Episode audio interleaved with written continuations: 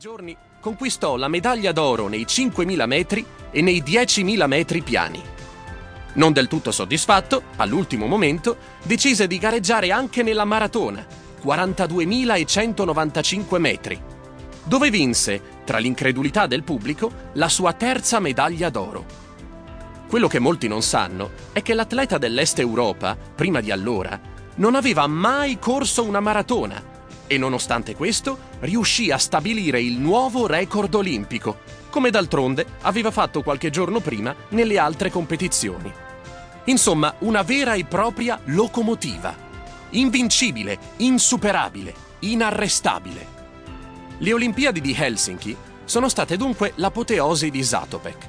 Eppure il vero campione, sia nello sport sia nella vita, non è il frutto di un singolo evento la sua tempra è forgiata da anni di allenamenti estenuanti, sconfitte dolorose e sacrifici indicibili. Ecco, vorrei raccontarti di quel guerriero che si celava dietro il campione olimpico, di quel cecoslovacco testardo che non si arrendeva di fronte a nulla, e vorrei farlo attraverso quattro episodi della sua vita poco conosciuti, ma che sono certo ti ispireranno a rincorrere i tuoi traguardi come una locomotiva.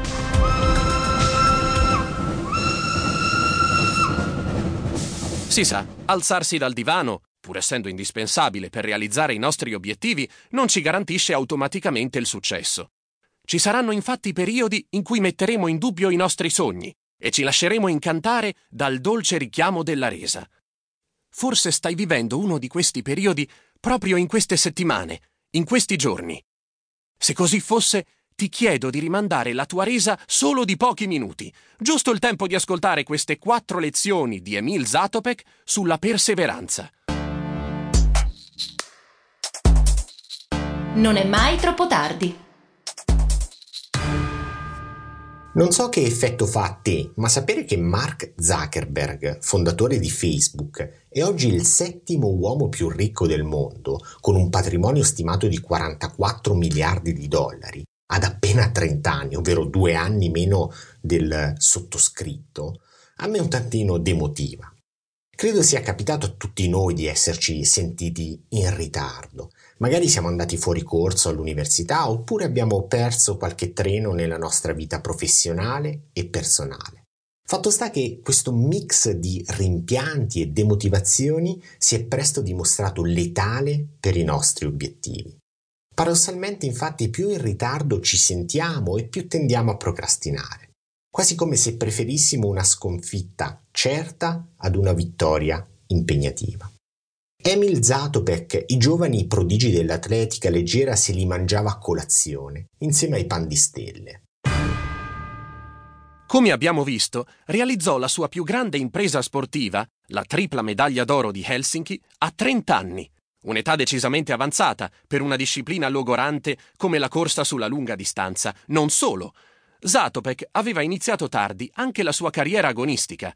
Prima dei 18 anni non aveva mai fatto un giorno di allenamento in vita sua e la prima gara che fece nel suo paesino in Cecoslovacchia gli fu imposta dal supervisore della fabbrica di scarpe in cui lavorava come operaio.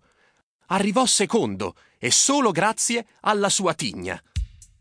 Sì, forse è vero che siamo in ritardo per raggiungere alcuni dei nostri obiettivi, ma questa non deve essere una scusa per mollare. Anzi, è una ragione dannatamente buona per iniziare a correre più veloci e più a lungo. La vita non è un concorso di bellezza. Correrò con più grazia quando a vincere saranno i corridori con lo stile migliore. Emil Zatopek. Lo stile di corsa di Zatopek era orrendo. L'atleta cecoslovacco correva come se avesse un cappio al collo, con un'espressione di agonia sul volto, il collo incastonato tra le spalle e le braccia che si muovevano in modo del tutto scordinato.